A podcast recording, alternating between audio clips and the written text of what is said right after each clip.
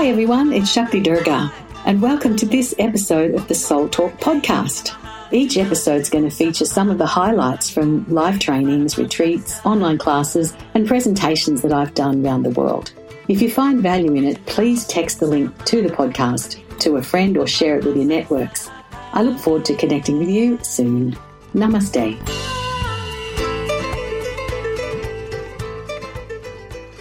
There you are with all the balls of your life lined up in nice even rows exactly where you want them, or at least where you expect them to be on the pool table of life.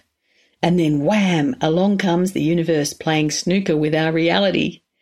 The COVID 19 white ball smashes into your life, balls fly everywhere, and there they all are, just rolling around the table, bouncing off each other, and God knows what's going to happen.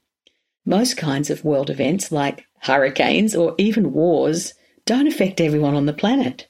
They just affect a smaller number of people than what's happening now. But COVID's global, it's affecting all of us.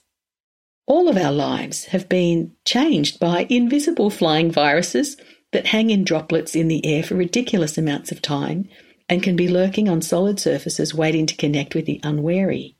And so we've taken refuge in our homes, venturing out only when absolutely necessary, locked down while we wait and see what happens.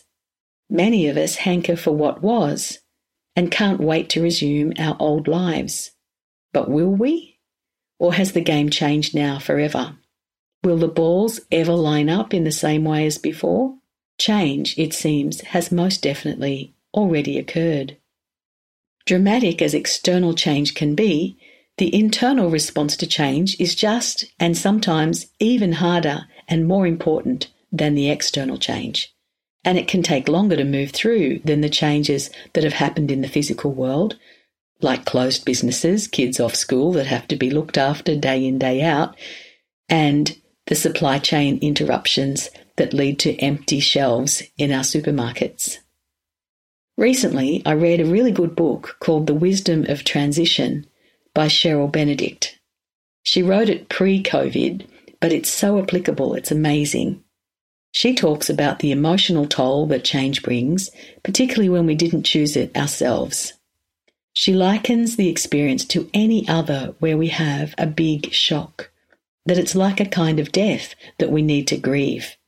For many people who now find themselves unemployed or business owners who've gone under or those who are struggling to stay afloat, this is helpful to know. She speaks of a downward curve after the things we knew ended that lands us in a foggy stage of in between. She says that there's often a lot of emotions that will range, maybe unexpectedly, and that there'll be anger and a blame phase, and then there'll be worry that you've been hit with the loss of your security even your status perhaps, and even the temporary loss of your positive self esteem. In this between phase, there can be a lot of raw fear. Will I ever be okay again? Is there something wrong with me? Some people are very distracted and forgetful. Will I ever feel like me again? She says that this phase can result in loss of energy, sadness, poor memory, exhaustion, feeling depleted, feeling confused, and lacking the self confidence to tackle what's next. This foggy in between stage of internal transition is actually characterized by all those things, by a lack of clarity. We literally can't know what's coming next. She says the way out of this abyss is through acceptance and that we begin to explore other options through acceptance and to have insights that will lead to new discoveries. And that eventually we have engagement in a new beginning and the transition is done. Don't overlook the importance of your feelings during this time. And if you're experiencing loss and confusion, like Cheryl talks about, you're really not alone, and nor are you going crazy. It's actually pretty natural because you're experiencing a significant transition.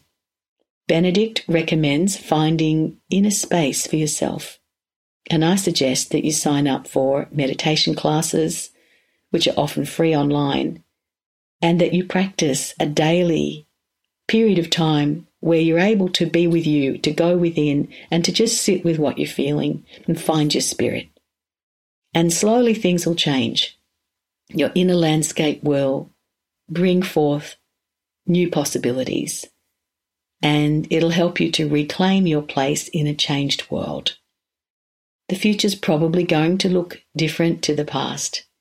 And if we can resolve that we will go on the inner journey to make this transition as positive as we can, then we can expect that our future can be as bright, if not brighter, than the past that we've now left behind. Thanks for joining me on this episode of Soul Talk. I hope the podcast has served you in creating a happier and more abundant life.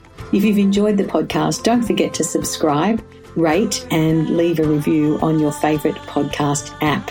If you'd like to connect with me, head over to shaktidurga.com.